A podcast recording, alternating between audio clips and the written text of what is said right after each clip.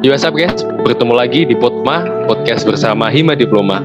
Teman-teman yang lagi mendengarkan gimana nih kabarnya? Dengerin Potma episode 1 belum?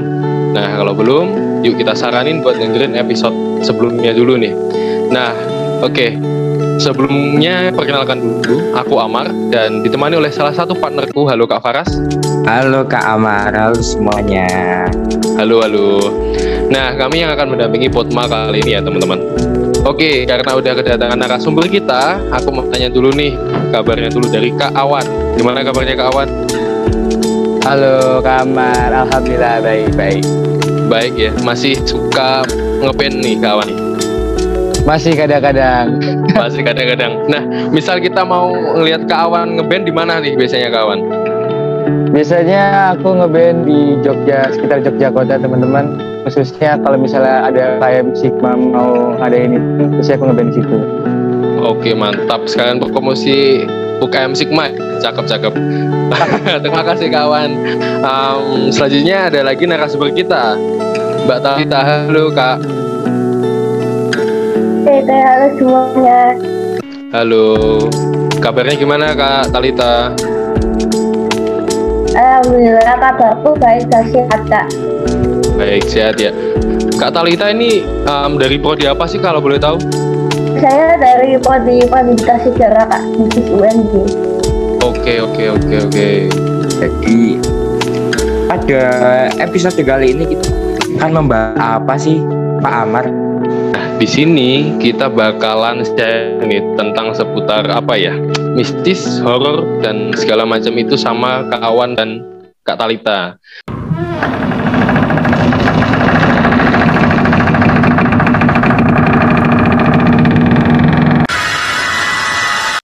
Nah sebelumnya nih aku tanya dulu ke Awan, ke Awan dulu deh. Ini sering banget gak ke Awan uh, kayak nemuin peristiwa-peristiwa mistis gitu? Jujur ya kalau gue pribadi beberapa kali diliatin wujud tapi karena memang gue orangnya lumayan orang yang rasional dan kurang percaya sama gituan sekedar suara-suara dan segala macamnya sering cuman gak gue anggap sebagai hal mistis sih. Iya iya iya. Untung aja itu terjadi di kawan ya. Kalau terjadi di Kak Farah sudah lompat nih kawan. Yoi. bener bener bener. Kalau untuk Kak Talita sendiri nih, sesering apa Kak Talita mengalami hal mistis nih? Uh, saya sih sebenarnya bukan sering sih, cuma jarang. Cuma lebih ke apa ya, lebih ke pemikiran saya atau cuma karena emang benar-benar kejadian gitu kak. Oke oke oke oke. Nah ini kan sama Faras kan udah baca dikit-dikit ya cerita dari kalian tuh udah merinding banget dari baca. Nah, ini kali ini bisa dijelasin Kak Faras gimana nih kita hari ini? Tadi uh, dari cerita-cerita yang sudah aku baca dari Kak Awan dan Kak Talita, ceritanya itu bisa dijelaskan secara keilmuan atau enggak. Soalnya tadi Kak Awan sendiri juga bilang kalau berpikiran rasional bisa dijelaskan secara keilmuan atau tidak dan ini real atau tidak begitu akan adanya makhluk-makhluk seperti itu di luar sana. Nah, kalau dari Kak Awan sendiri nih, gimana cerita ketika Kak Awan itu mendapati atau melihat suatu penampakan tersebut, Kak? Jadi untuk pertama adalah uh, pas gua habis mandi gitu di gua di kamar mandi persis tuh ngeliat sosok perempuan gitu kayak nyokap gue cuma ketika gue panggil panggil kita jalan nembus tembok. Dan itu uh, yang membuat gue pertama kali dari sosok yang berpikiran sangat-sangat rasional tidak percaya hantu dimulai percaya hantu. Cuman sering berjalannya waktu gue mulai lagi tuh timbul sifat-sifat kesombongan gue akan ketidakpercayaan kepada hal-hal mistis gitu. Dan sampai akhirnya ketika tahun 2014-2015 gue lupa. Itu ketika gue SMP kelas 2 kelas 1 ke begitu lagi lebaran mudik ke Magelang ke suatu tempat di pelosok Magelang. Itu tempatnya masih pegunungan masih banyak sawah dan untuk menempuh ke rumah nenek gue itu diperlukan waktu sekitar sejam dari kota Magelang di situ pun masih harus tempuh jalan yang memang belum proper gitu masih batu-batuan. Pada saat itu kejadiannya sekitar jam 12 mau ke jam satu malam sisa di rumahnya gue itu gue dan abang gue lagi nonton TV terus karena memang gue rasa udah malam jadi di Magelang tempat nenek gue itu kalau misalnya jam 9 udah bener-bener sepi cuma sisa suara jangkrik dan suara angin ya gue memutuskan untuk bersih-bersih lah selayaknya orang mau tidur kan. Gue mau cuci muka gue mau sikat gigi dan segala macamnya.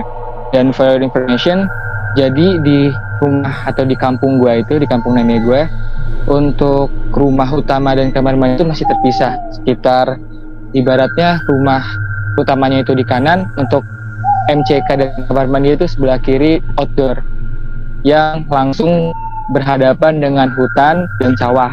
Sawah benar-benar sawah satu hektar gede gitu ya udah karena memang nggak ada uh, sumber air lain selain di kamar mandi ya mau nggak mau loh gue harus jalan ke kamar mandi tersebut dan di kamar mandi itu untuk penerangannya sangat minim cuma ada satu lampu pijar yang warna kuning tuh Oh iya, iya. Dan di situ- kuning gitu ya.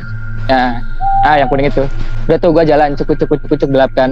Cuman karena emang gue dasarnya pada saat itu gue sesumbar ya kayak "Ah, apa sih nggak ada yang ditakutin? Ya udah gue jalan kayak belagu aja gitu loh. Kayak kebetulan lagi ada ayam yang kata ditutupin gitu buat dipotong besok tau gak kan? Oh iya. iya, iya.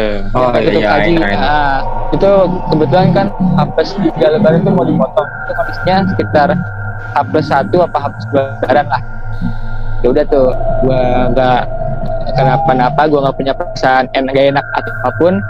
Ya udah gue dengan kayaknya sikat gigi du, du, du, du, du, cuci muka segala macam. Cuman ketika gua lagi muka hawanya itu tiba-tiba beda. Bukan ya seperti emang firasat gue aja cuman bener-bener jadi kayak anyep yang bener-bener anyep lembab gelap yang bener-bener gelap. Gue pun nggak tahu ini apa apa gitu loh. Karena gue baru kali itu ngerasain hawa kayak gitu. Ya udah terus gue nggak punya fik apa apa gue lanjut cerita segala macam tiba-tiba gue kayak ada yang aneh ya ini ayam kenapa? Dan gue juga nggak melakukan gerakan yang tiba-tiba ayam itu kaget atau takut. Cuman kok tiba-tiba ayamnya ini muter-muter dan segala macam ya udah gue lanjutin sikat gigi. Udah terus gue naruh odol dan sikat gigi gue kok tiba-tiba nih ada sesuatu yang paksa gue untuk lihat ke arah situ gitu loh. Dan dari beberapa cerita horor yang pernah gue baca atau pernah dengar gitu dan memang hal tersebut mau nggak mau kayak memaksa kita untuk belok lihat sudut itu. Dan gue nggak tahu itu reaksi alam alamiah atau gimana. Cuman pada saat itu gue udah kayak maksa-maksa udawan gak bakal ada apa-apa di situ. Udawan gak bakal ada apa-apa di situ. Cuman tiba-tiba gue memaksakan diri gue untuk melihat ke belakang gue set dan itu eh, ketika gue melihat ke belakang gue ketika gue memutarbalikkan badan gue di situ gue bener-bener shock berat dan gak bisa ngomong gak bisa gerak selama sekitar 10 detikan. Gue cuma bisa natap sesuatu yang gue nggak tahu ini apa dan gue heran kok bisa ada gitu loh. Dan apa yang gue tatap yang gue tatap itu adalah ini kondisinya di gelap gulita cuman gue bisa lihat jelas mukanya. Itu masih keinget sampai sekarang aja fisiknya itu gempal. Gue ngelihat badannya itu kayak pakai dress hitam polos. Rambutnya sedikit sedikit gimbal gimbal gak terurai gitu pokoknya. Terus yang bikin gue jelas karena kan gue kalau misalnya ketemu sosok entah itu hewan ataupun manusia gue selalu ngobrol langsung tatap straight to the face gitu loh. Dan ini gue terapkan. Ketika gue terapkan gue bahkan gak bisa ngelihat matanya sama sekali. Cuman dari anehnya dari hidung ke bawahnya itu kuning kuning kuning pucet kuning yang pucet banget dan bibirnya merah. Jadi kan kondisinya gue di depan bak mandi ada space. Nah itu di depan bak mandi itu. Jadi seperti yang orang lain kalau misalnya belum pernah lihat hal begituan ngomong kayak kenapa nggak timpuk aja kenapa nggak tonjok? Nggak semudah itu gitu loh. Maksud gue ketika lu menemukan sosok yang unusual to see lu nggak akan langsung bisa semena-mena nonjok. Itu lu akan bener-bener stun selama bahkan temen gue katanya sih pernah ada yang semenitan cuman waktu itu gue cuma kayak sekitar 10 detikan. Habis itu gue balik badan langsung gue kabur sekencang-kencangnya sebelum Allah Akbar langsung kenceng kabur. Cuman karena bodohnya gue juga ya. Maksud gue gue di image keluarga itu memang sosok yang nggak percaya begituan. Cuman setelah jatuhin gituan gue kan otomatis balik ke ruang tamu yang mana ada abang gue tapi gue depan abang gue gue biasa-biasa aja gitu loh kayak ah ada apa wan? Enggak nggak apa-apa. Iseng aja gue bilang gitu kan. Akhirnya baru gue mungkin drop kali ya. Angin shock juga. Setelah itu gue besoknya demam tinggi dirawat di rumah sakit. Terus bokap gue itu merupakan sosok orang yang sangat-sangat percaya hal-hal mistis. Terus akhirnya dia melihat dari sosok dari diri gue kok nggak ada yang beres dari anak? Terus akhirnya dia cerita mulai-mulai mancing gue baru gue ceritain wah nggak ada yang beres nih. Akhirnya dia keluar hubungin om gue yang bisa lah bisa kayak gituan. Terus ya udah dia bawa air masuk ke rumah ke kamar rumah sakit gue bawa air udah dibacain katanya disuruh minum. Udah besoknya alhamdulillah kayak dua hari kemudian benar-benar udah kelar gitu. E, panasnya benar drastis yang tadinya sekitar 39 tiba-tiba normal lagi. Dan gua nggak tahu itu beneran karena air atau memang karena kondisi-kondisi fisik gua yang emang lagi shock gua nggak tahu. Puncaknya setelah memang mungkin sudah sesumbar itu gua ditampakkan wujud yang benar-benar nyata dan gue jadinya lebih percaya bahwa mereka juga adalah makhluk Allah gitu loh. Mereka uh, bagaimanapun ada dan hidup berdampingan dengan kita. Dan gue mulai percaya dengan hal itu. Uh, alhamdulillahnya sampai sekarang gue belum sih untuk ditampakin atau bahkan mendengar suara-suara gitu pun. Kalau misalnya ada suara-suara gitu gue selalu tetap kayak ah tikus paling atau apa. Tapi untuk wujud sekali lagi itu semoga ya kedua dan terakhir. Oke. okay. Thank you banget. Kak Awan udah sharing ceritanya. Ini bener-bener aku pribadi nggak pernah nemuin gimana ya. Nggak pernah nemuin wujud goib gitu Kak Awan. Makanya hmm. ini cerita yang ya baru banget kalau menurut aku dan ya cukup speechless sih. Oke. Okay.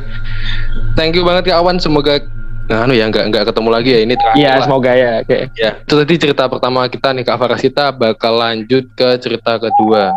Halo di sini kita bakal cerita sama Kak Talita. Halo Kak Talita Thank you.